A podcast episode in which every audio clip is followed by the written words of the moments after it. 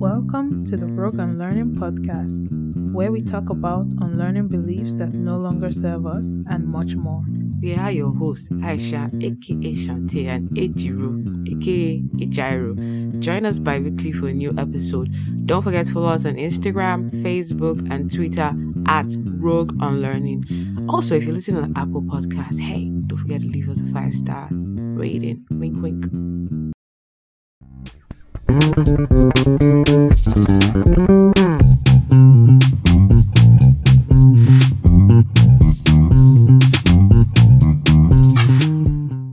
Season 5, Episode 1 Nigerian Elections 2023. Welcome Hey back. everyone. Happy, happy, happy, happy New Year. Happy New Year. we are officially in 2023. Another day, another year, another month to restart your New Year resolutions, whether or not you will or will not try to accomplish them within the first month of the year. It's up to you. Um, but like, cheers, cheers to winning, cheers to, to a better 2023 for all of us, whatever that means for you. Sometimes, I mean, I saw somebody's post and they were like, honestly, anyone asked me what I did in 2022, it was just to survive. And my 2020, and that was what the person said. My 2022 is about survival. They even asked me whether I achieved or did not achieve anything.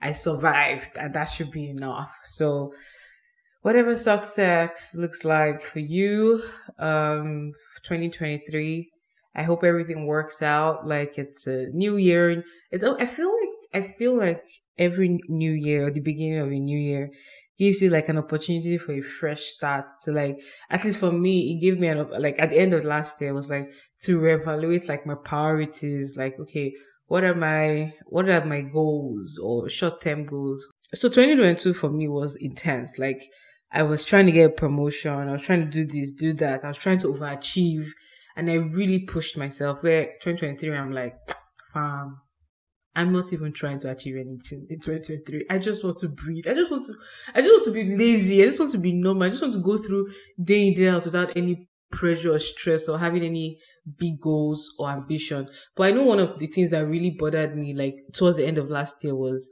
it felt like I was in so much debt. Like mm. I'm just like, oh my gosh, like, and it felt like it just keeps getting worse. I don't know if everybody ever got to that point where you feel like, like you think you are you are trying to pay off some things, but it's never ending, and then you're like, nah, like you just you start start to get anxiety issues. So one of the things I did we we did this year was like, you know, we're gonna have like a financial plan. We're going to even bring out this. Where is our where is the money going to? Because sometimes you have money, but you don't know where the money is going to. Yeah. So like you gotta look through. I think we talked about this in some- one of the money episodes, but you gotta look through your bank statements. Gotta write down all the debts. Write down okay, what exactly is the money coming in? And then I started listening to Dave Ramsey, this guy that does uh, money. Like it's it can be controversial, but he gives good money advice, but mostly for the US. So, but it's just like making sure every dollar in your account has an assignment. Like, you know, like these are the, these are your bills, for example, for the month. Make sure like whatever is left, we need to send it on an assignment. Is it going to be paying off a debt? Is it going to be, and which of the debts are we going to tackle first? Snowball it, throw it, finish it, then move on to the next one. Like I'm making progress because I did not feel like I was making progress. So I just like that was like one of the things that I'm like, okay, that's if I'm going to stress out myself about anything this year, it's about making sure I'm in the not stress, but like making sure that I have a goal to be, you know, to clear off this set of credit card debts, for example, and then I will clear the debts and and breathe and only live according to my means on the budget and only spend the money from the credit card that I have the money in the debit checking account to put back, you know. So um and it and that's the thing it's different for everybody. So but for me I'm, when it comes to like work career like, oh what are your career ambi- i don't get career ambi- i just leave me. I just i just want to be comfortable as you see me. Don't ask me whether i want to be a manager what's my next i don't understand. Not in 2023 i want to hopefully retire please i thank you. For me, I think like when my mindset about work changed. So last year, I had a lot to do in the first half of the year. And by the second half of the year, I was already beginning to experience some form of burnout. And so when I started a new project at work, for the first time in my life, I was in a role with fully competent, well, maybe, okay, let me rephrase that. Not for the first time in my life. Um, but in this particular project, I was with, I am with, my team is filled with fully competent people.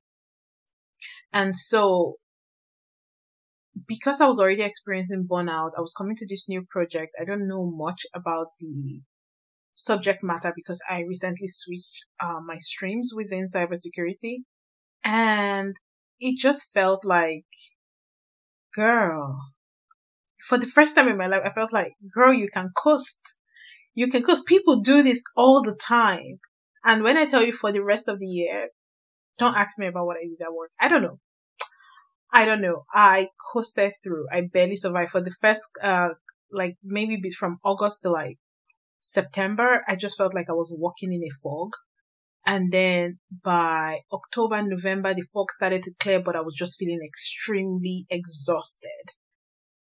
And by December, I'm just like, you know what? I just want to take my vacation and go sleep because clearly I'm not doing anything here. And then in the new year now, I'm like, okay, let me, let me try to pull my weight a little bit. But at the same time, I am not for like performance review. People are beginning to prepare for that.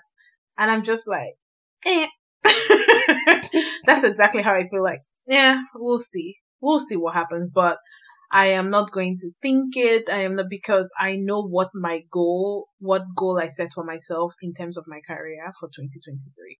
But overall, my overall attitude for this year is I am going to get everything my heart desires. Mm. That is how mm, I feel mm, about 2023. Mm. I am going to get everything. I deserve everything that I want. And yes. the universe is going to conspire to give yes. me everything that I want.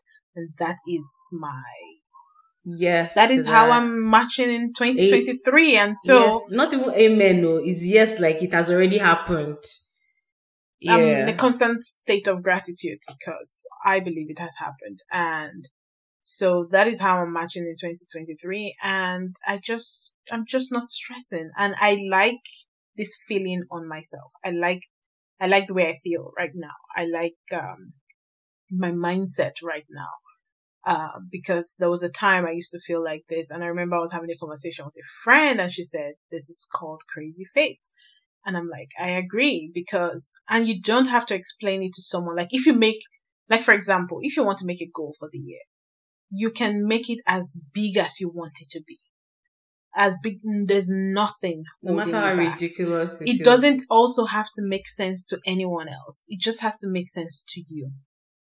Sometimes it might not even make sense to you, but because you know that your center is beyond you, like how like they say you know like the, bible scripture that says with him we can do all things. It's like it's not when you know that it's not just your handwork but you don't know how you don't know why you don't know where but this is you have you know in your heart that this is what god will do and like this is what will happen when you achieve but it's not by your own power but a greater power, a power that whatever you believe in, that power transcends you. Some call it the universe. Like everything just works together for your own good and benefit. And I think you, you touched that when you talked about finding your center, like, and you know what that center is. That that center could be peace. For, some people, that center will be religious or spiritual. I think for me, I, I, I ended up asking like so I, I was writing like oh what are things what are the goals? How do I want to road goes road goes I was like now wow I don't I don't write goal finish. It's like wait wait to wait to there's no spiritual goal. In this in this as if our spiritual lives is this that great. And then I started to think of and then it just started to occur to me like I want to go back to a time in my life where I was truly happy where I was I truly did not was anxious for nothing I wasn't worried about bills, my future, career. Like I wasn't worried about anything. I was just genuinely joyful and happy. And I, and I need to go back to that center. And for me, that center, for example, is God and saying like, it's not by my power, my mind. I don't know what's going to happen or how it will happen or will I be, be or not be, you know, here 50 years from now. But like, I know that if I center myself I can just onboarding any kind of anxiety that even starts to crop up, you know, this year or every day and just onboarding myself because mm, it's not me, or oh, it's God. You can't ask God. It's not yeah. I don't Even know. Like the Bible says, don't worry about tomorrow for it to take care of itself. Take care of itself, right? So my prayer and my wish for everyone listening to this podcast and everyone in general, whether they are listening or not, is that 2023 is an easy year for all of us. I pray it is a year where we don't have to stress too much. I pray it is a year where doors open up on our behalf, where our names are mentioned in rooms where they are, you know, in good rooms where they are supposed to be. I pray it is a year of like ease and abundance and grace Amen. for a lot of us. And ultimately, I pray that we learn to give ourselves grace. Mm. So now I guess we can move on to our on my spirit episode on our on my spirit segment of the episode. I feel like well, I feel like it was that all the New Year resolution was on our spirit. Do you have anything else on your spirit? Something's on my spirit. I want us to stop as a society, specifically black. Ooh, okay. I want us to disassociate, distance ourselves from this hustle mentality culture. I want us as a black, as the black society, as black people, as Africans, to understand that we deserve the softer things of life as well. We deserve rest as well. And when we see black women specifically flourishing in our soft feminine energy, that does not mean we are bad or lazy or spoiled because we deserve rest and soft life too. Let me understand where is this coming from? Okay, so a couple of things. Um, on TikTok, which is where you'll find me most of the time, although I don't post. Um, oh, I do have one post, but on TikTok, I have seen several times where black women, some black women would, um, so this is one example. A black woman gives birth, has a baby, decides to get a night doula who is like a night nurse that would come and you hand your baby over to them, say maybe in the evening, say maybe six, maybe seven, whatever mm-hmm. the time mm-hmm. you prefer or you set is. And then you go relax, you know, have a shower, have a bath, watch a movie, read a book, do whatever you want to do and go to bed. And you get to, you as the mother get to sleep through the night. And this doula is the one who is going to be up when your baby cries or whatever the, the case may be. You could have pumped milk or if your baby's on formula, whatever the case, right? And in the morning, they hand this baby back to you when you've had a full night rest. Wow, how amazing would that be if I could afford that? And then you see people in the comments talking about, oh, you're just a lazy mom. How would you Whoa. bond with your child? How would you did it, did it, did it, did it, did it. Ah. But now, most of the time, and not to even make this about a race thing, but unfortunately, most things in this our life comes back to race. Um, now, if the, if the, if it was a white woman or someone else or a person of color that did this, the comments would not be the same because most times these comments also come from black women. Um, so let us shake, shake away the shackles of this mentality from our body. Of suffering. Eh, of suffering because, um, it's okay to do that because you know what happens when you do something like that when you can afford delegate. when you can afford to do something like that you know what happens in the morning you are not cranky you have slept well through the night and you have a better experience. Your children get to experience the best version of you. That is what happens. So let us, um, so that's one example. Another example is, um, some, um, there's this lady I follow. I'm not going to mention names here because, yeah.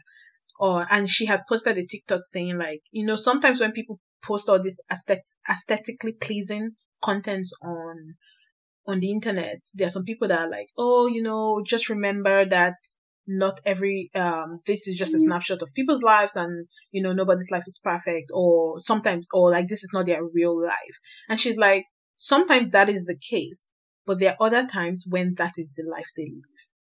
And so basically she was saying you have to give room for both. Yes, it's not, um, some people, they just create that for the camera, also there's nothing wrong with create, creating curating that for the camera if that is the part of your life you want people to see, but also not everything on the internet is a lie. And when I tell you people try to crucify this black woman for this statement, also, and what really shocked me was there was a black creator who also um, stitched her video and talked about it. And this original creator did not, um, she wasn't like discrediting this other opinion. She's like, that opinion is valid.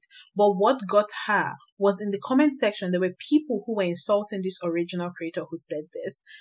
And this, and in the comment section, and this other, this second creator was like laughing and egging them on. And I just also want to just remind us that it's okay to see a black woman live in um, in a soft life. Love like our our our our stories as black women doesn't always have to be suffering. Oh, it doesn't it doesn't always have to be suffer ahead. Sis. We so we need to shake as a community, as a whole community. We need to shake off the shackles of that mentality and say, you know what, me too deserve to live soft. I can take care of myself, and you can do it even within your own means. You can you can say, oh, once a week I can put away ten dollars and take myself to Starbucks and get a coffee. I can, I can go out and buy myself something. It doesn't have to be expensive. It doesn't have to be as lavish as we see some people live, but you can treat yourself. Okay, you can treat yourself. I I watched a video recently about a Chinese lady who went to China to give birth because she hadn't seen her parents in a while, and she was talking about how so right now she has given birth and she's in a they call it it's like pretty much a postpartum clinic, right? But she's like in the Chinese culture, normally um it's almost like a quarantine, but not really. And she's like, when you give birth normally, you're supposed to be isolated at home. Where all you are supposed to do is rest and be with your child exactly. because the yeah. female because they understand culturally that your body has been through a lot.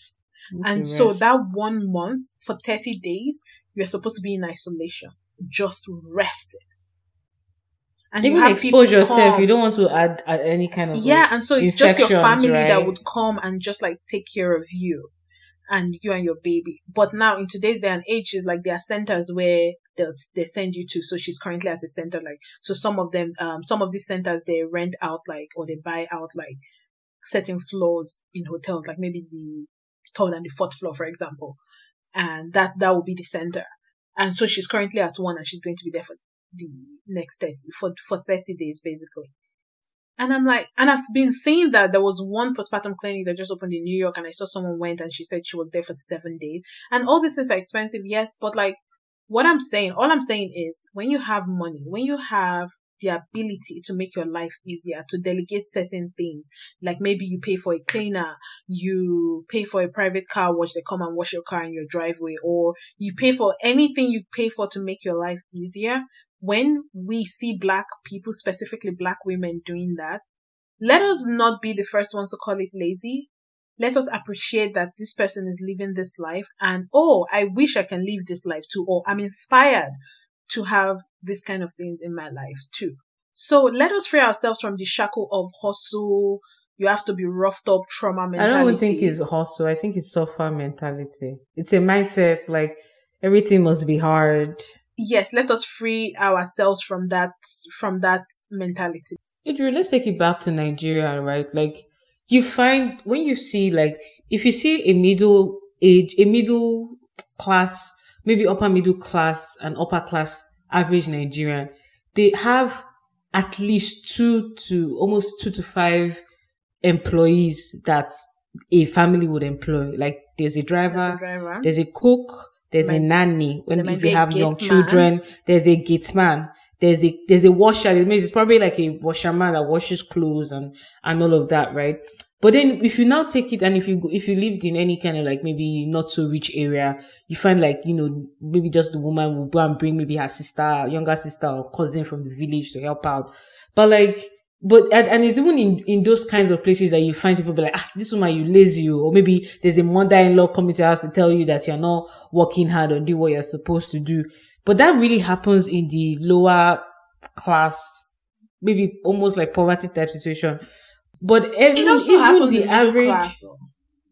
When, well, yes, that's why I said upper middle class. Like you know, people who can afford to employ people. I've never seen a Nigerian family that are good, that are doing good, like more than regular average, like paycheck to paycheck, like that does not have people under their employ, at least yeah, two. but what I'm what I'm saying, no, sorry, what I meant, I guess I was not clear. What I meant was those people sometimes still get those comments of, oh, this one married lazy wife, or she doesn't do anything, she's just here to eat his money. You still get those kind of comments for the. Yeah. You still get it. It's Yeah. not um Yeah. Yeah. So yeah, so that's what's on my spirit. I just want us to free ourselves from the shackles of we have to suffer.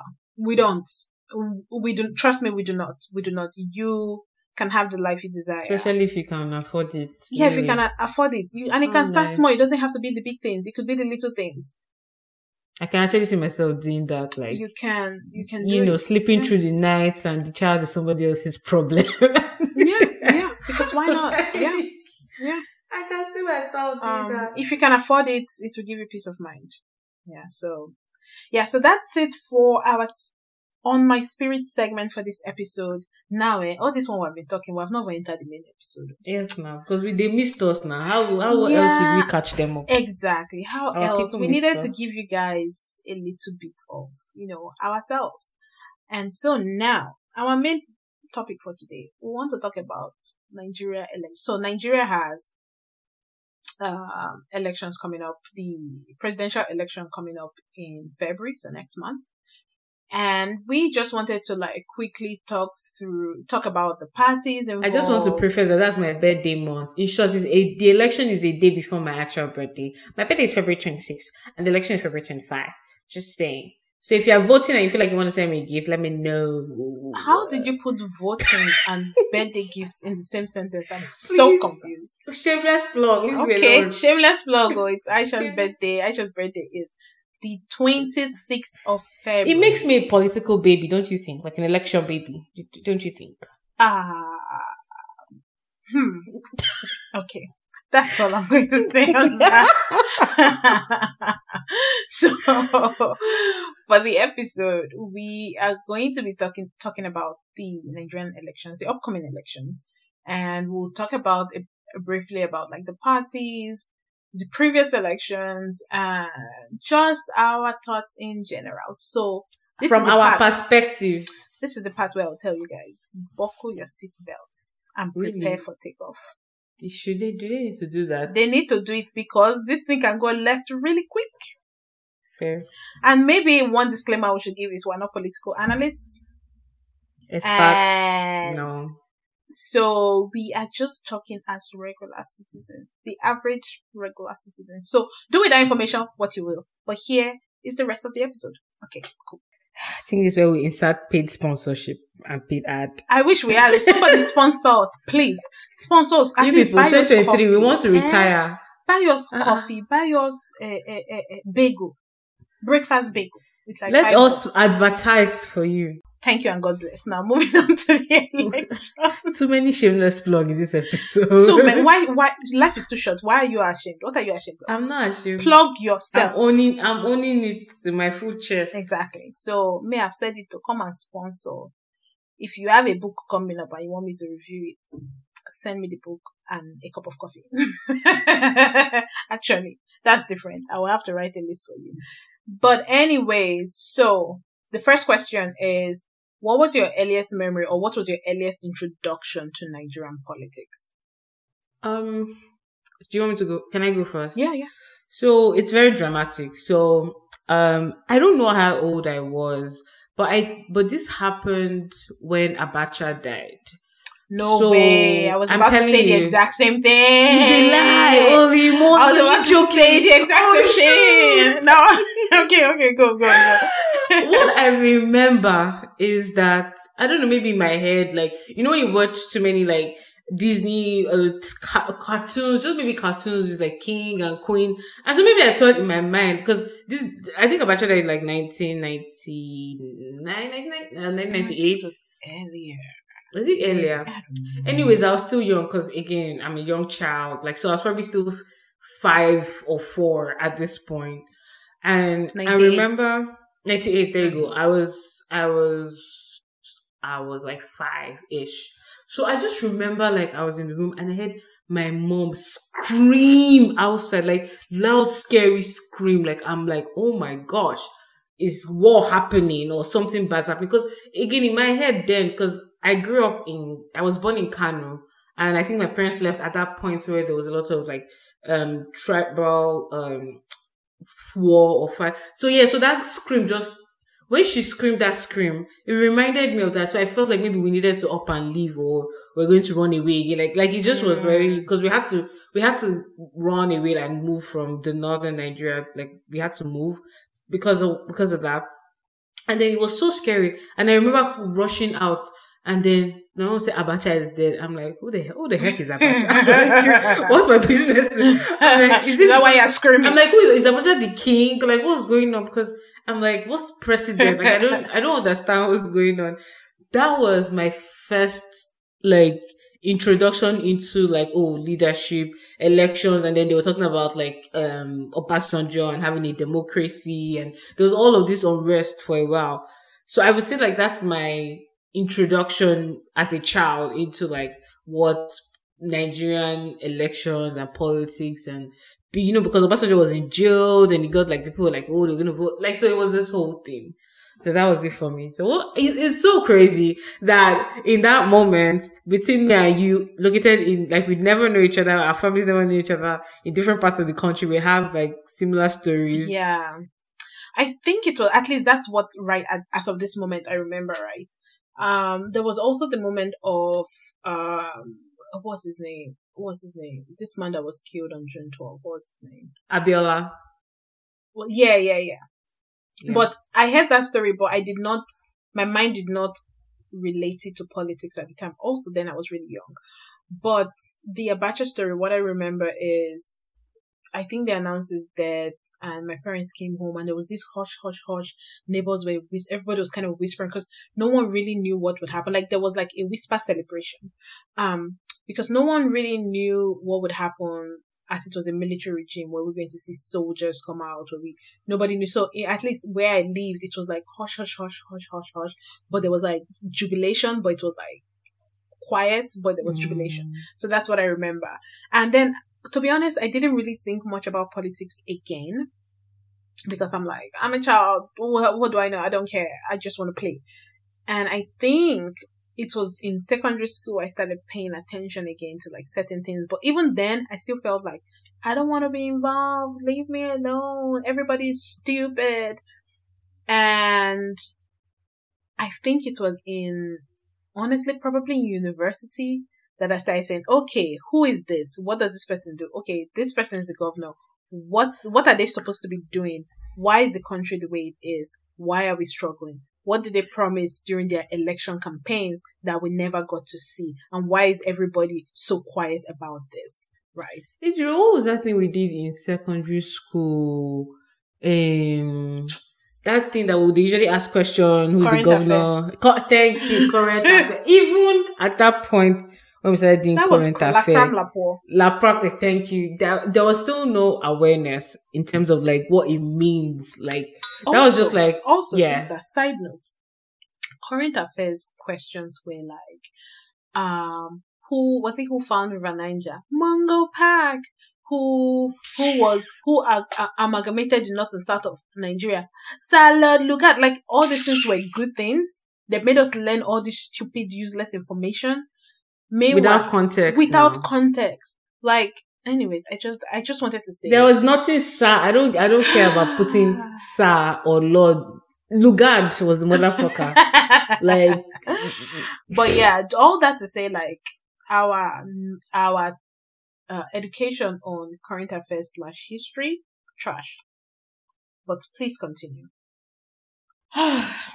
okay, so I when when did you start I know I said I just said please continue, but question. You had when did you, continue. I know, I I know. It, my brain just clocked that. But when did you start to understand how bad things were in Nigeria in relation to our politics and politicians? Um, I think it was um Yaradua. Like it was that time. Like that was I would say that was when like I would say like my maturity started to mature and I started to have like I started to have an awareness. Your maturity started to mature. it started to mature, you know. I feel like Yaradua, like when Nigerians voted for Yaradua, it was supposed to be a beacon of hope because so there was something about Obasanjo and Atiku leadership that Obasanjo wanted to do a third term and create a rule for himself so that he can come again and do a third term. And the shenanigans that was going on between the president and the VP and people were like, okay, we need a change. And then everybody came out, voted and mass, supported Yaradua, um, and Yaradua VP Goodluck Jonathan had this grass to grace story. Mm, Nigeria, the guy with one shoe. Nigeria, no thank you. Oh the one that walked The campaign. I remember when uni when this happened, right? I, I remember that so. campaign. Yeah, when he won, we were in school. Maybe we I don't know what level we're, but when undergrad. I don't know. Yeah, like I remember was... a. I think when that was announced, we're in school. I remember this his grass everybody grass no to shoe, grace, no shoe, yeah. no shoe, no, shoe. When they are nearly wiped out the entire. They're country. like, finally, we have a president that understands the, the understands the suffering the of the of the ordinary Nigerian, the grassroots suffering. Himself, he has also been a suffering Nigerian, so he will be a better oh, leader. Oh, so Anyways, that was all we thought. So what I think what and, and, even then, I was not even really big on politics, and I think that's what one thing that happened. Many families, like, uh, it, like you know, and we never had like those conversations around, around like politics, politicians, what's going on in the country. Like, in short, most people they they always talk about how their parents would watch TV. Sorry, uh, used to always watch what's NTA news. I think in my house there was always music. We loved music when we woke up, when we went to bed. It was always music. So I didn't really have any like idea of what's going on from a political point of view. But what I do remember then was what really struck me was Yar'Adua died and then Goodluck Jonathan took over, right? Um, what struck me or what started to irk me was the level of corruption. We just, you just wake up, and that was the period also when many Nigerian banks folded as well. Like, do we just wake up one morning that one minister has, has stolen one billion and is now hiding away somewhere in London? Like, or you hear like something, somebody that was in charge of airports, uh, something, something happened and like, I don't even know if that was the same period as uh, monkey was swallowing money. I'm not sure. Maybe different. no, it was I think the, I think the monkey that was a different era. Later. Yeah, it was just the level of corruption and and me. I know. I think then I was doing my internship. I think there was somebody in my internship and I was on the and I heard on the radio that somebody has stolen one exorbitant amount of money. And then me as an intern, do you know how much I was earning? I was in. I think it was fifteen thousand or ten thousand naira they would pay me every mm-hmm. month and my brain could just not fathom like what does it mean to even have this kind of money to say you can even go and steal it and nobody will catch you and you get away with it. Yep. Meanwhile, that was, that was where my awareness. Thank you. Like we know when they reach anything like that's when I, my awareness started to like okay.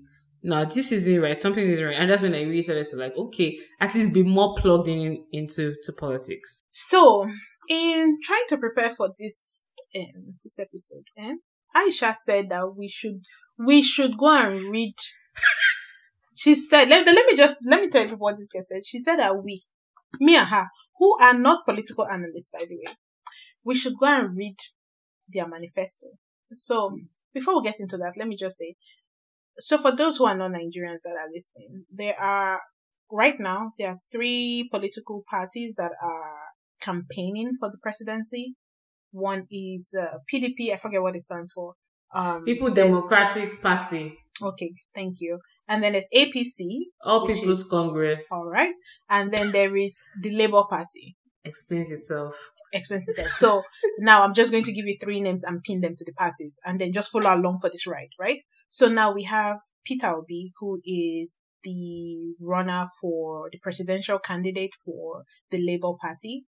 Then we have Tinubu, who is, who was at some point the former governor of Lagos State, and he's the presidential candidate for the APC party. And we have Atiku, who has decided that it is his life mission to become a president. We have him on the PDP party. So once again, it's Atiku, PDP, Tinubu, um, APC and Peter Obi for Labour, Labour Party. Party. Yeah. Cool. So Aisha said we should read the manifestos.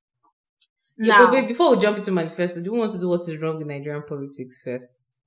okay, let, let's let's get because yes, I think that would now yes, let's do that so that when we enter, the- these people will understand the nonsense that I saw in Why we're, manifestos. why we're upset? All right. So, what is wrong with Nigerian politics? There's so no, I don't even think we should say politics. What's wrong with Nigeria? And then we'll Mm. see how the politics enters. But it, Mm, it, it's I feel like they are synonymous at this point. I think they're synonymous. I think Like, they're synonymous. I would say it's Nigerian politics because yes, it's what's wrong with Nigeria, and it translates into like obviously feeds into our political system. Actually, I feel like it But it's dry- to the because but it's really heightened in politics to the point where like it's So- ridiculous, right? Like I think it's utterly ridiculous. Yes. So we gained independence in 1960, right? And we, uh, we have we have addressed this when we in our Nigeria Biafra War episode where we talked about how tribes are structured and how power was kind of handed over based off of that. Now, for the longest time, the North held the power. So the Northern Nigeria, they held the presidential power. And this has always been a problem, right? not now my, remember that north and south don't get along never have gotten along until that dead old white man decided to amalgamate the, the north and the south still don't get along but anyways so there's a bit of tribalism in here now um in in nigeria um there's a we started with like the military regime when power was handed over and there were lots of coups one person kills one person the other person retaliates another person takes over that all trickled down till we got to democracy, right? Now, we got to democracy, yes, but who were the people in power in this new democracy? The military leaders, the leaders from the military regime. So are we really in democracy? But I digress. Let's continue. So now we get into the democratic state of Nigeria, right? And then we start having presidents and, you know, things are moving on, but now there's corruption. There's always been corruption people are siphoning money, people at the top, they, they set up the police force, yada, yada, yada, yada. I don't want to go into all that history. That's, that's for another episode. All of that has trickled down to the point where corruption is such a big thing in Nigeria. Our poverty levels are really high.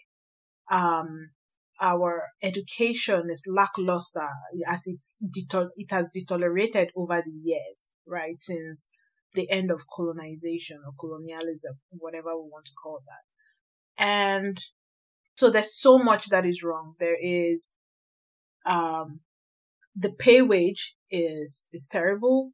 Um, government owes staff money all of the time, both in federal and state. Um, Government still pensioners, pensioners oh, are dying in droves because and because in they can't afford health care, food, nothing There because is- somewhere somebody somewhere as as siphon um, the money. siphon and let, let me let me know Be- Adriel, wait hold on let me say something I don't think Go you're really conveying it I was about to start think it. reading statistics, but go ahead. because the no no this one is not statistics matter this is this is real life let's even- let's hold on one second All right. when we even talk about corruption, when we talk about siphoning money, you guys, it's not just the fact that they steal this money and leave. Oh. It's the fact that even when they realize, you know, when something bad happens, right? The government takes responsibility and they try to make it up. I don't know how they, but they always try to make it up and re- re- refund the people that were robbed or, you know, especially when it's a government official that took their money from a government um, fund. Do you know that to the point that they now ask tell pensioners that if you want your pension, eh, we know that you are supposed to collect 50k. This yes, though we're owing you maybe 600k. Maybe they're owing them from like two years old. We're owing you 600,000 naira in arrears for pension. But if you really want this pension, you first need to give me a bribe of 300,000 and then I will give you the remaining 300. So the corruption is not that they're just stealing. The corruption is how you even have to, like the bribery is in the sense that even when you are old, you have to bribe to even be, to take what, do you know what it means for people that have worked their entire life, paid pension, contributed to that pension, knowing that they have a nest egg for when they retire, and then you are old. And even when they say they will pay you, they still shortchange you, like they cheat you. I don't care what anybody tells me. Eh? If I lose one dollar, it will take it will take me winning fifteen dollars to make up for that one dollar that I lost. So you find like many of these aged people actually like just dying of a broken heart. Like just you know what it means to serve your country as a civil servant, for And look, example. let me tell you, it's worse. It's worse with state government than federal government, and I, I would explain. But it, but it's worse. Um, for example, my dad is a pensioner. He retired almost four years ago, and what I can tell you from experience is it took, and this this is even the good one. This is even good. Like my dad's case is even good. It took over a year for him to get his first pension payment. So let, let me paint a picture for you. Imagine you've worked for the past 40 years of your life, however many years you put in service, right? Paid all your dues, paid your taxes, paid everything, and then you retire. And let's say you retire in June. And now you're waiting for July, hoping that by July, or let's even say you want to be fancy, you're hoping that by August, um, you receive your first pension payment and then nothing happens. And mind you, you have, you are accustomed to living life in a certain way. August comes around, no payment. September, nothing. October, nothing. December, January, and the, the months just keep rolling on and no payment. Now tell me, for someone who doesn't have a, for the purpose of this, we'll say a side hustle. For someone who doesn't have a side hustle, a side business, um, tell me how that person is supposed to survive. Now tell me someone who doesn't own their own house, someone who doesn't, um, you know, who has kids that are still in school, that school fees need to be paid, paid for. Tell me how that person is supposed to provide food for the family to eat, is supposed to pay fees, is supposed to pay bills, is supposed to keep up the lifestyle they were accustomed to before retirement when the money they have set aside their entire career for retirement is being owed to them. And so you, you start seeing situations where people retire and they just start dying.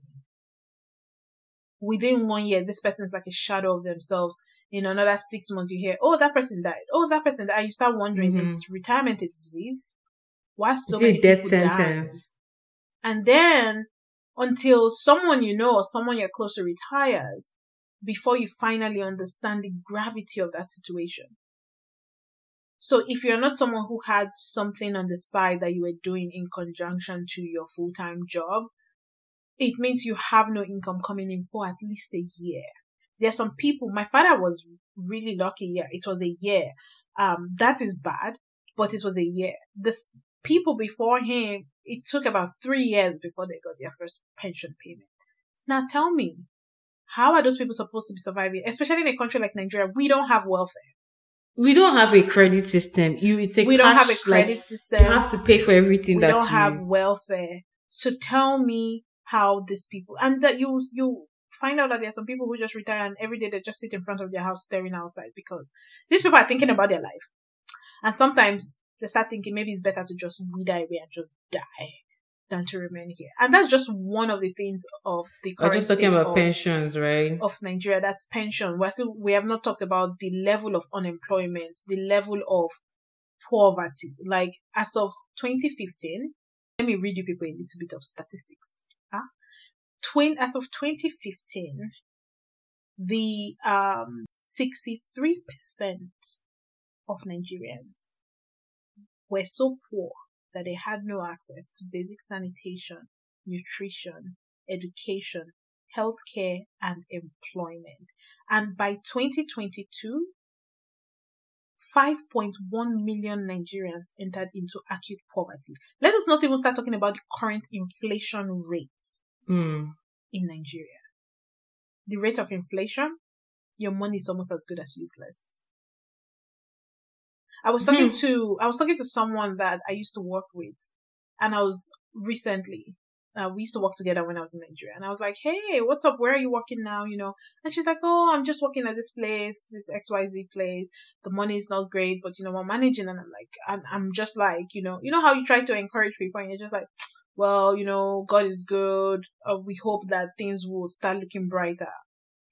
And she's like, yeah, because, uh, you know, it's a family of three right now and we are surviving on 21k a month. Whoa. And when I tell you, I felt that to my core. Because right now, I just want to, I think, wait, hold on. People, 21,000 naira. What is it in Canadian dollars? Okay. Is nothing. It's not even up to a hundred dollars. It's not up to. It's not up to a hundred It's not up dollars. to hundred dollars. It's not up to a hundred dollars for a month. For a month, a family of and don't tell me like the like, the cost of living, you know, is cheaper. Nah, no, it's not. it's not. It's not. Not, at- not It's at not that moment, cheaper, no, nah. Because Mm. inflation, inflation for is crazy. Because one for I remember like work. a month or so ago, I was talking to like my stepmom, and she was telling me about the price of things in the market. And so I'm putting that to 21k, and I'm like, how are you eating? How are you surviving? Like, are you starving so that your baby can eat? Like, what is going on? Because she's like, they laid off her husband, so it's only her income. And I'm just like, when I tell you for the rest of the day, I couldn't function. Because I kept coming back to 21,000 for a family of three a month. a month. That is acute poverty. Because how are you paying rent? How are you eating? How are you? It, it just makes me so mad and so sad and so heartbroken all at once. Because what the fuck is that? And so, a couple of things, right? We've talked about poverty as a Nigerian problem. We've talked about corruption as a Nigerian problem.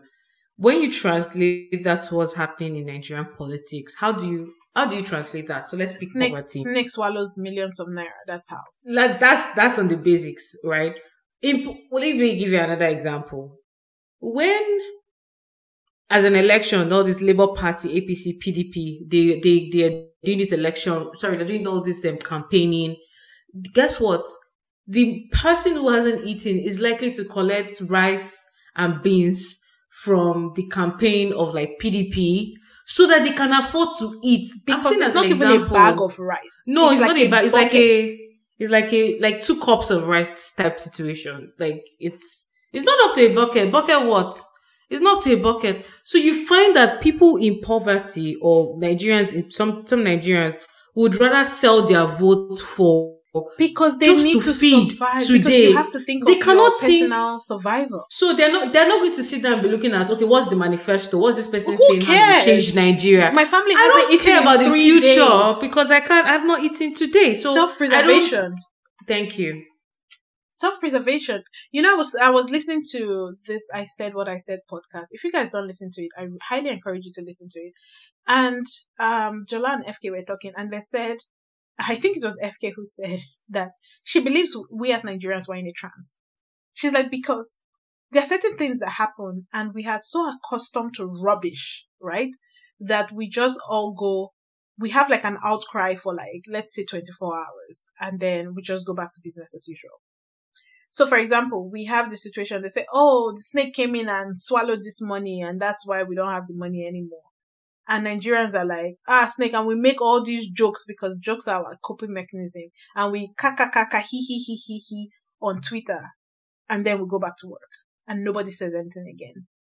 And she's like, if that is not trance or if they're not those jazz, she doesn't know how to explain that again. But I think sometimes it gets to the point where you just it's it, i feel like for me it comes back to self-preservation you get to the point where you're like i either preserve my sanity or i don't and in those cases where people sell their vote, when your family is starving and someone comes and gives you let's even use the one bucket one bucket of rice and you know that that one bucket of rice will take you and your family for maybe the next seven days and they're like but we would only give you this if you press your thumb on this part of this uh, voting ballot sheet or whatever. Exactly. Tell me Oh my god. why that person would not do that. Corruption. And also, too. let us not talk about the. There's also poverty is the huge factor, right? With especially with election. because when you cannot eat, how can you really make rational decisions about? The other part of it too is just um lack of education. A lot of people don't even understand like how voting works, how it doesn't work. So, like for example, let me tell you, my friend was telling me the other day. She's like, what they are doing in the north now. I don't know how true this is. This is I'm I'm telling you what I heard. In the north, for example, because um let's say for example PDP are very they're very aware that a lot of people want to vote for Peter Obi they are beginning to put his face on things, let's say like bags of rice that they're handing out, Peter Obi's face and the PDP logo at the bottom. Now tell me when people go to Oh, they would think Peter Obi is PDP. Yes, and you know you know what killed me? You know what killed me? Oh. When she told me that, I had to pause and I said, I am so mad because that is the smartest thing they've ever done. And that, yes, like, because that most people don't care to read. Like first of all, incredibly if, smart if you think about education, how many the North has the highest level of of illiteracy? Yes. Like they don't go to school. Yes, they so cannot now read. what they're going to see is they're going to associate his face, Picture- who is what they want to vote for, with the picture of the logo of the PDP party. Now, when they go into the ballot boxes to vote or into the Oh, election PDP. center to vote, Ah. they are going to see the PDP logo, and what are they going to do? They're going to vote. And so I was so mad because at the same time, I was so mad because I'm like, that is so devious, but that is actually so psychologically smart. And I'm like, that is it. Whoever came up with that, That's a huge manipulation. Yeah. That should be a crime. But guess what? It Those- should be, it Those is, perpetrators should not be be arrested. It is a crime. it is a crime. Yes. This that again. That is this- election manipulation. So do you guys hear how problems of Nigeria feed into Nigerian politics? Because all this lack of education, poverty feeds into what the election results become. Because people, first of all, are not educated on the right way or, or the, even the people who are trying to be elected. Mm-hmm. And then people are going to be selling their votes for rice. And then even if you think about tribalism as a whole in Nigeria, when you think, oh, tribalism is not an issue, I can tell you that when parties select who their president or vice president will be, they have to make sure that they're taking into account the tribe. So for example, I'll give you an example. So in Nigeria, majority of the voters are located in the north, not central, not east, not west. Or the north, majority of the voters are located there. Uh, if I give you like, wait, let me pull up some statistics. And also Um, remember, while Aisha pulls up the statistics, remember that she has just said that the highest level of illiteracy is also in the north. Keep that in mind. So think about if 93.46 million Nigerians have registered to vote, right? The South in total between Southwest, Southeast and South South, we're looking at 20, like, we're looking at maybe 40 million people ish that are in the South. The rest of that number is in the northeast, north central, northwest, and this is where the highest level of illiteracy is, meaning lack of education, right? So the north single-handedly, hold on, I'm, I'm getting somewhere, single-handedly has the majority of power to vote, um, to have an outcome that favors like what the north wants because they have the most people that can carry the most votes.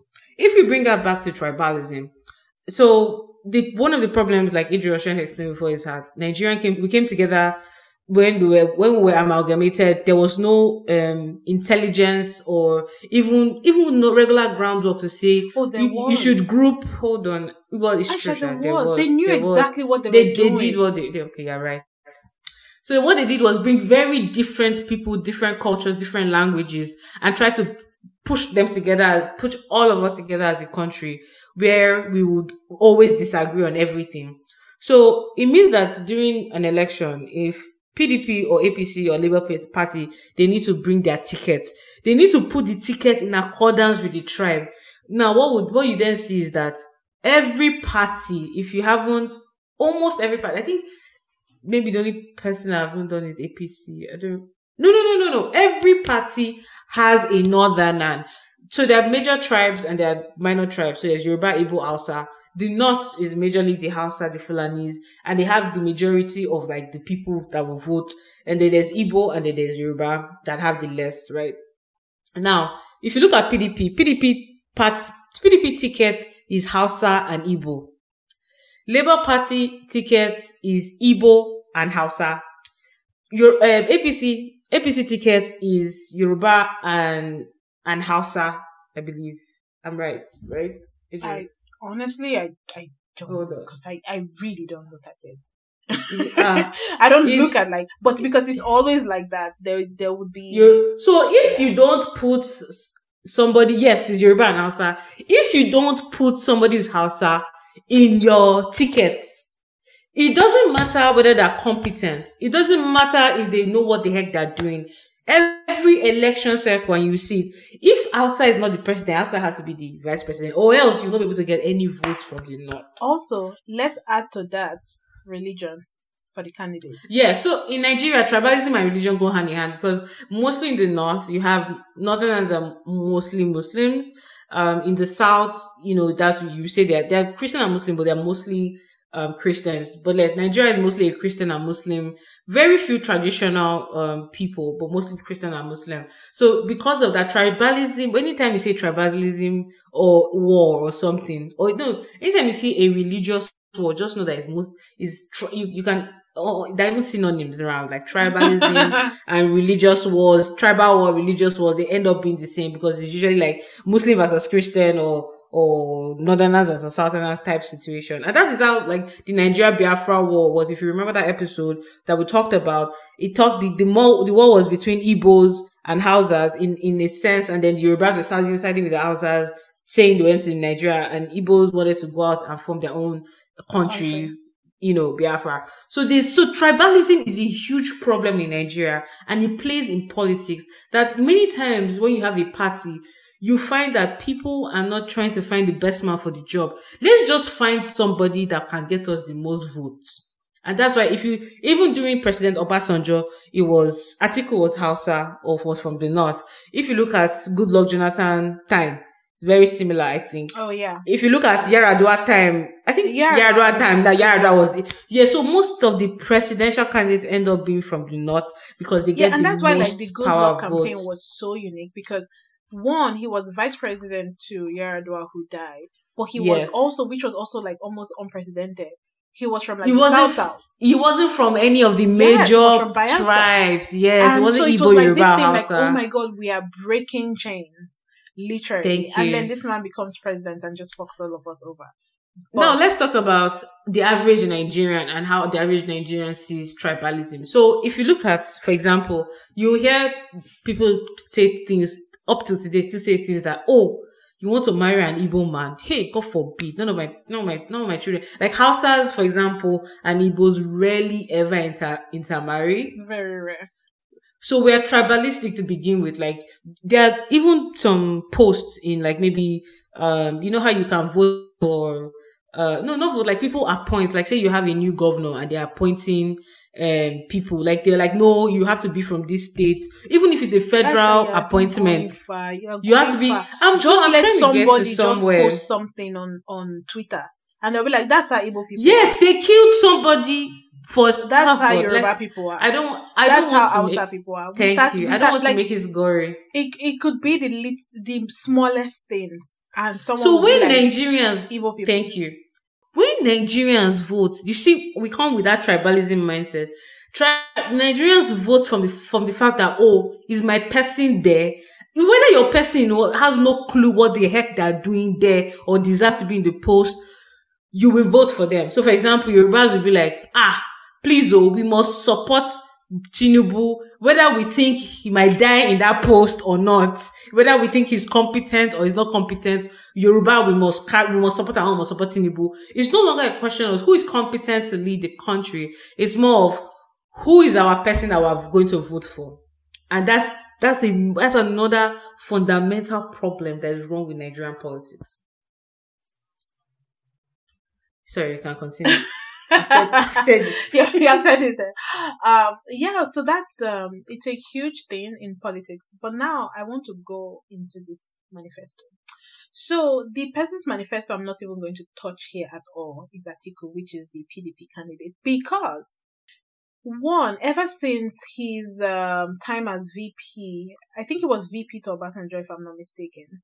Um, after that, the end of that presidential era, Atiku has every presidential election try to run, try to run for president, and he loses every time. Every so time. this I don't know that this year would not be an exception, but somehow this man thinks that he's destined to be president before he dies. And also, I think we should note that these people are old. Though. They are old. The youngest person here is Peter of the Labour Party.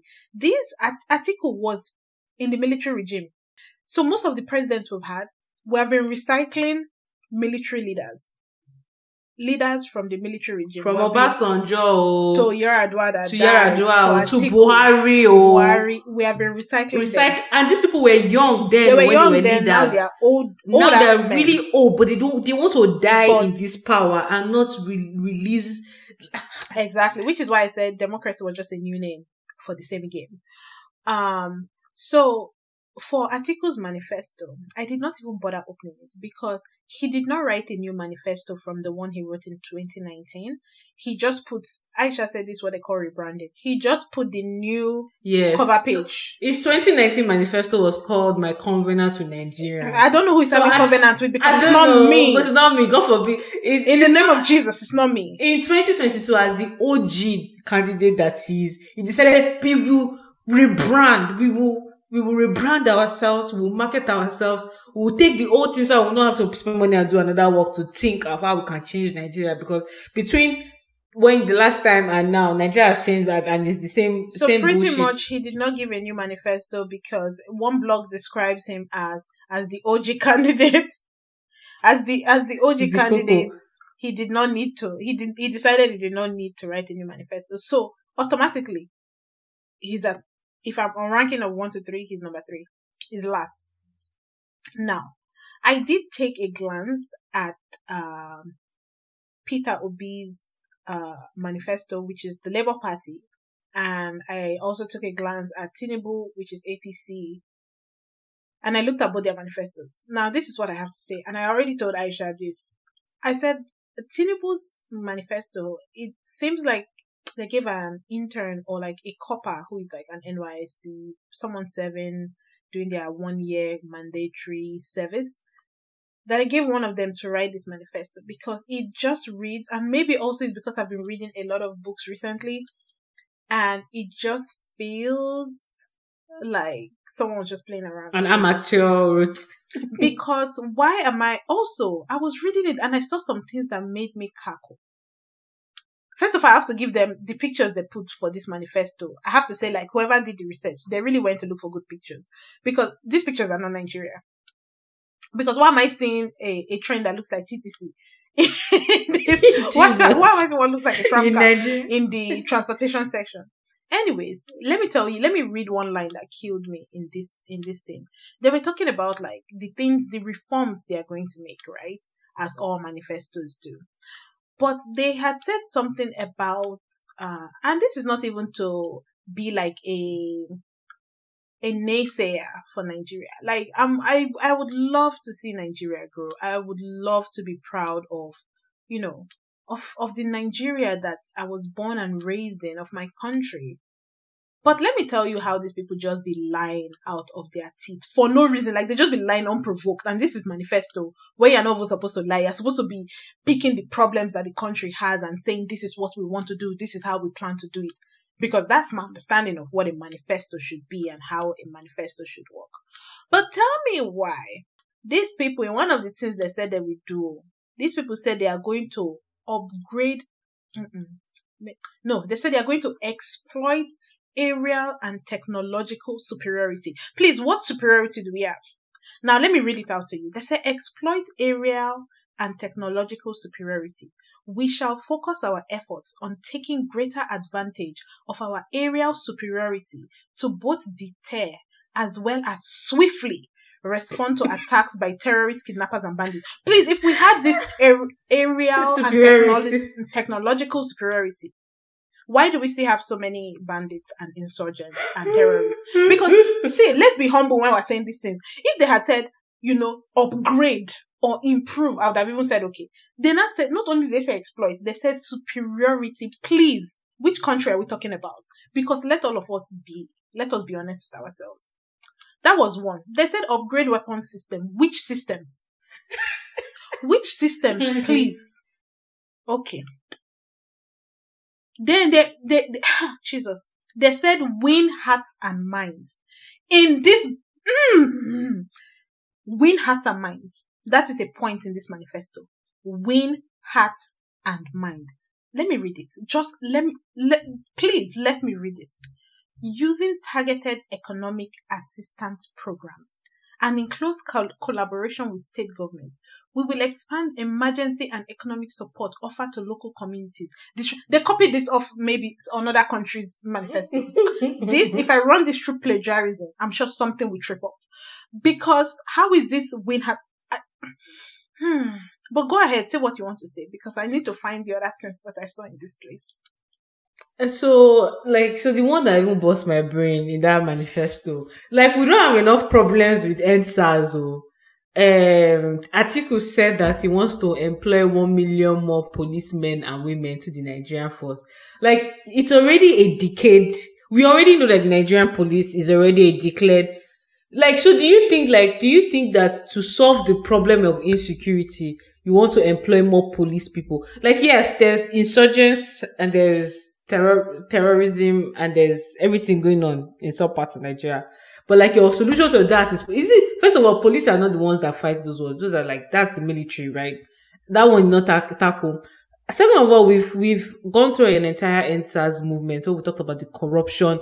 We even talked about the state, like, first of all, police, you know, it's not, they're not properly paid, they're not properly trained, they don't have good living, living conditions because that's why they're on the streets trying to rob everybody of 50 naira, 100 naira, and they connive with kidnappers and armed robbers to rob people, as an example.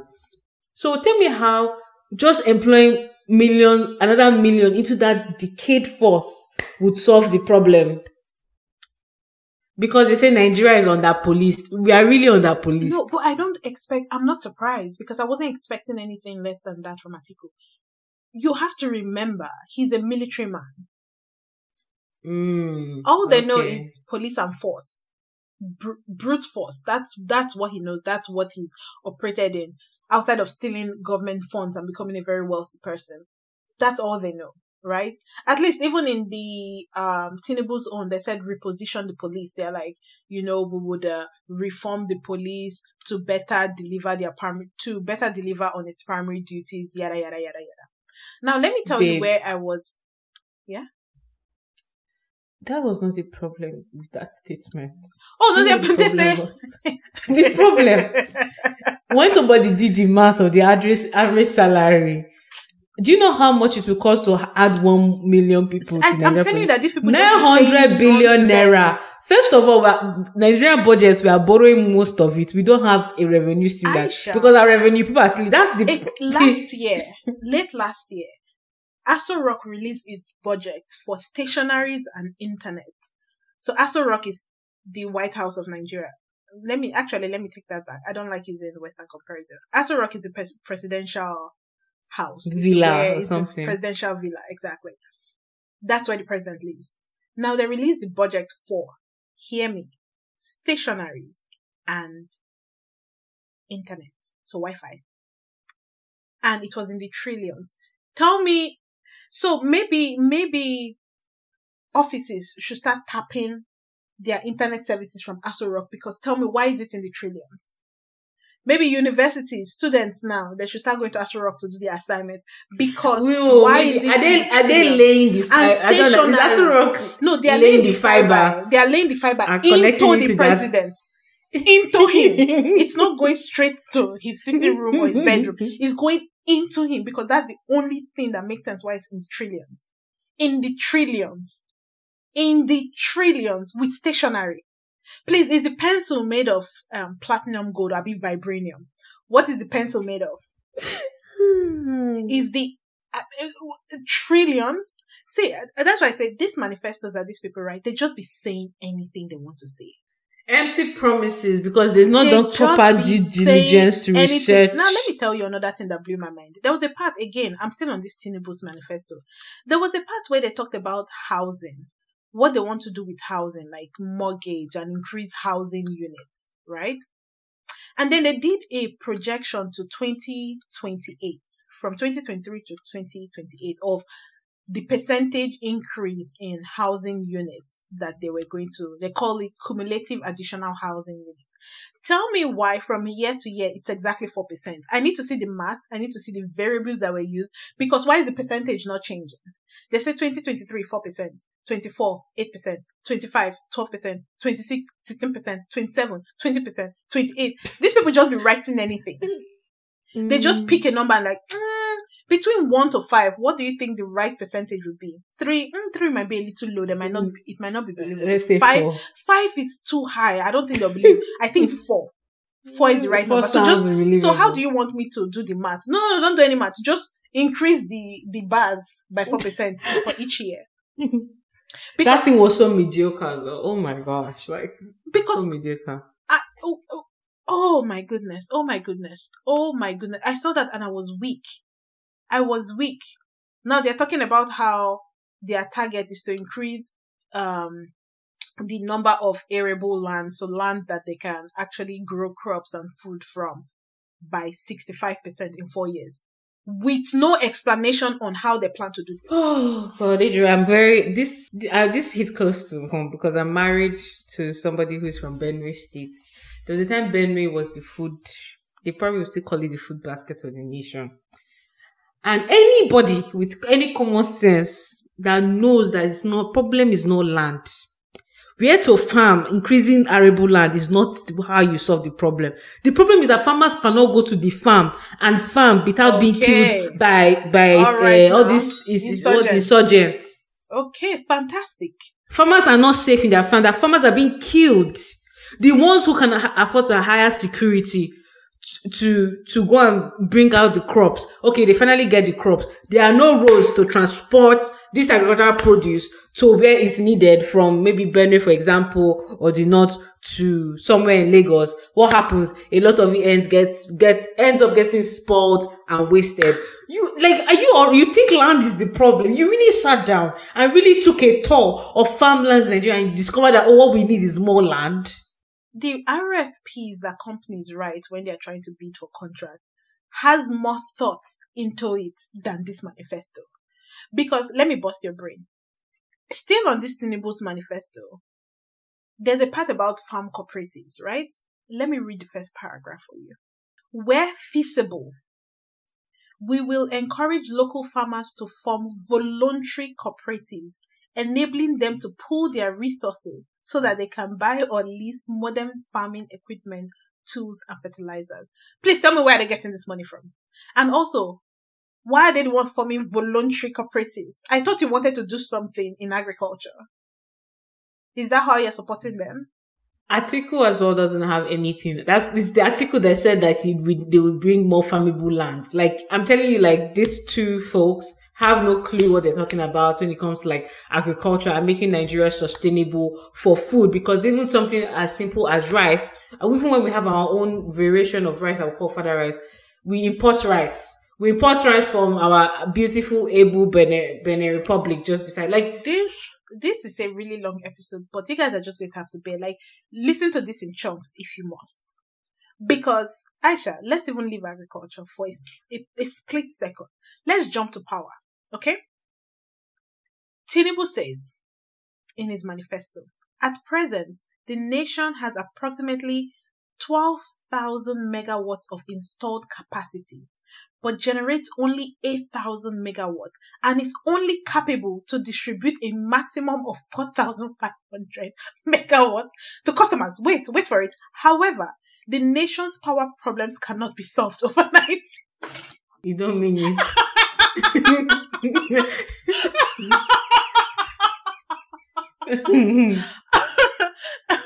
and then they start talking about how they will work on providing off-grid and renewable power generation options.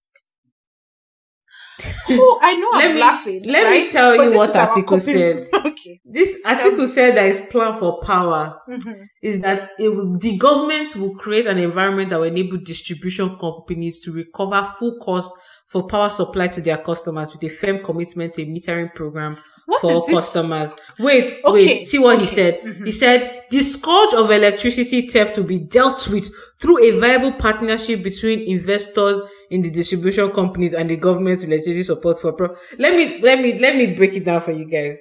So there was a time um electricity distribution companies were publicly funded companies. They now they now say the problem is government or the problem is because it's Let's mismanaged. Okay, we'll privatize it. So they, everybody they sold this company companies to their best friends, obviously. in different parts of the It got country. worse.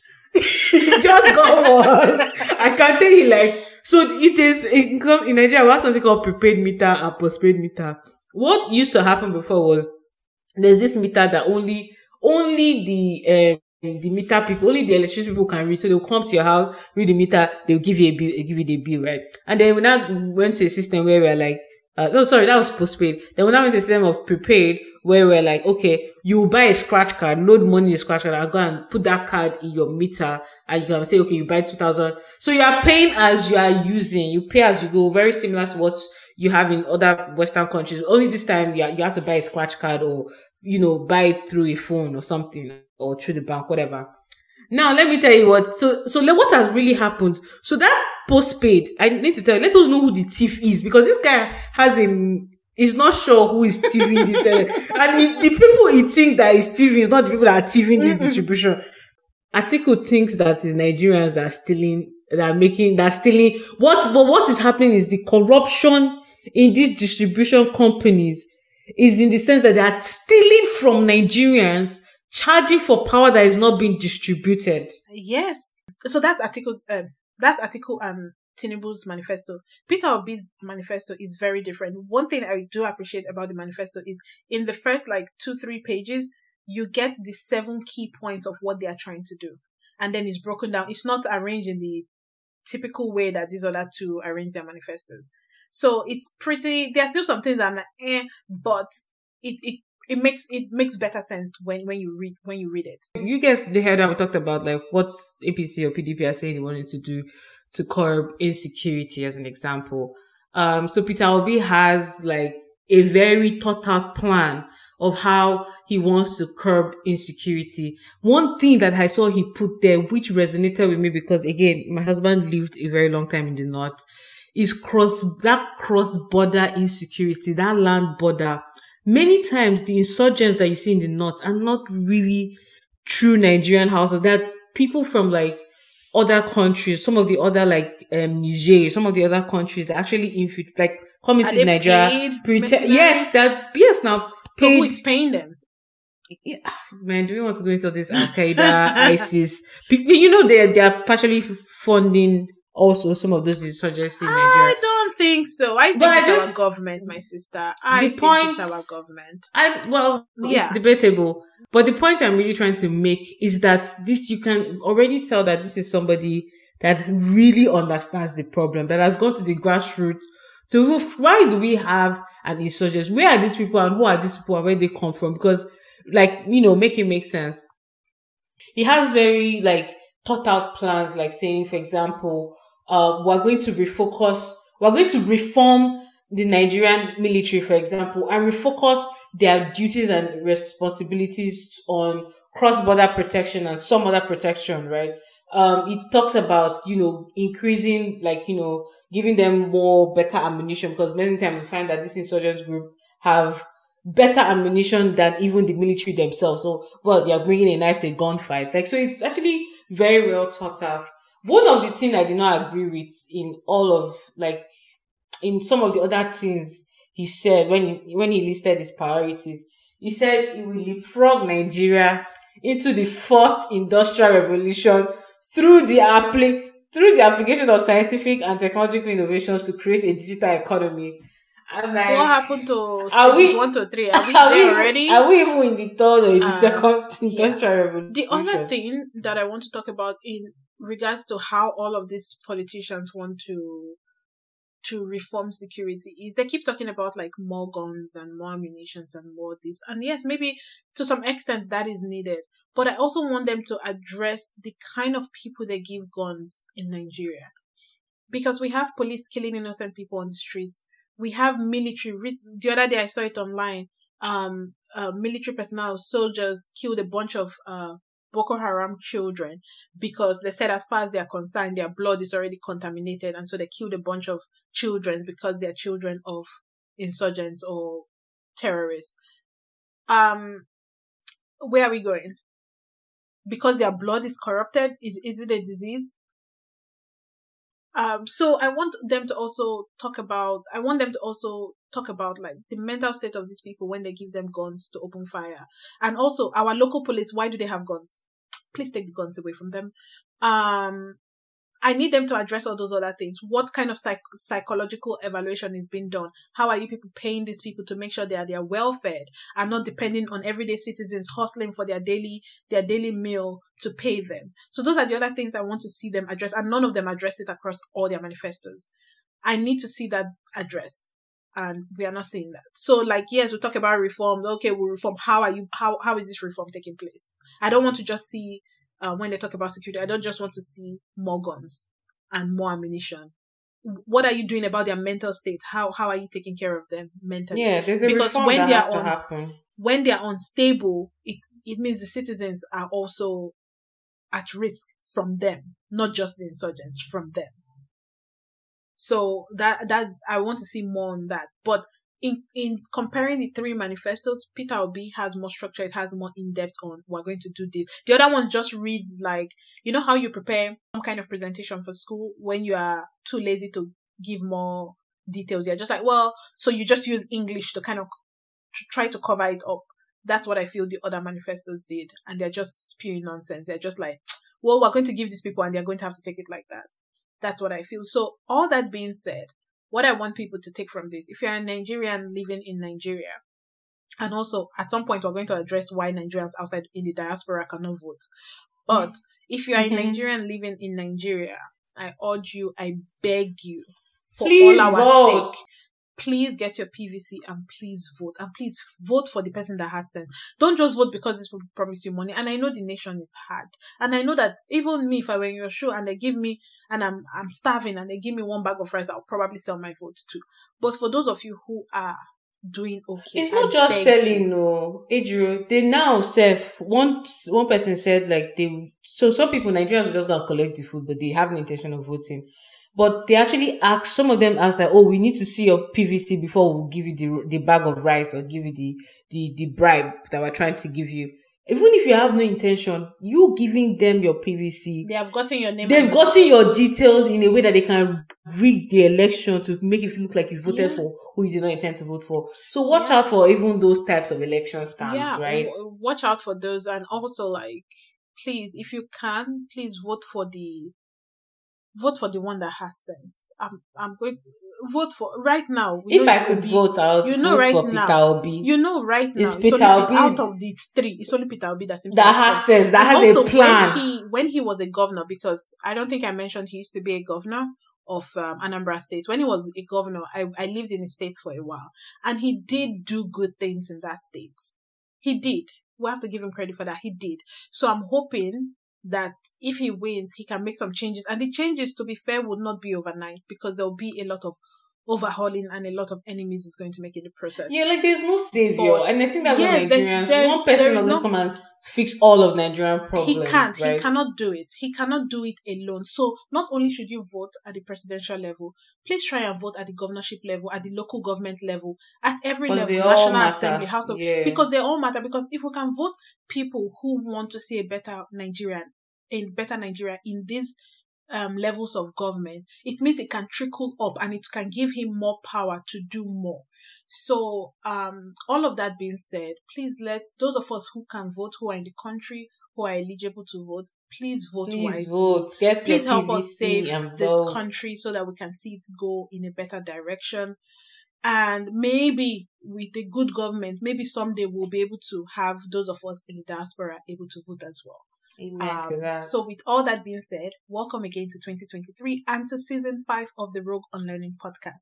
And if you have stuck with us long enough to see season five, we want to say thank you, thank you, thank you for sticking with us, for being a part of this journey, for watching us grow. Let us all grow together. And as always, you can find us at Rogue Unlearning on all social media platforms. So send us a DM, send us your We're not on TikTok comments, yet, whatever. too. Ijiri, just letting you know. Uh, we also at this moment do not intend to be. Um, so please, um, you can find us at Rogue Unlearning. You can send us an email if you have comments, if you have questions, if you whatever you want. You can send us an email at contact at Rogue Unlearning. You can send us an email. Also, if you want to sponsor us, like I said, I can give you a vibes review of perfumes. If you want to sponsor us, please also hit us up at contact at rogue on rogueunlearning.com. Um, if you have birthday gifts for Aisha, contact at rogueunlearning.com or you can slide into our DMs at Rogue Unlearning on Instagram. And on that note, guys, we will see you in the next episode. Bye. Bye.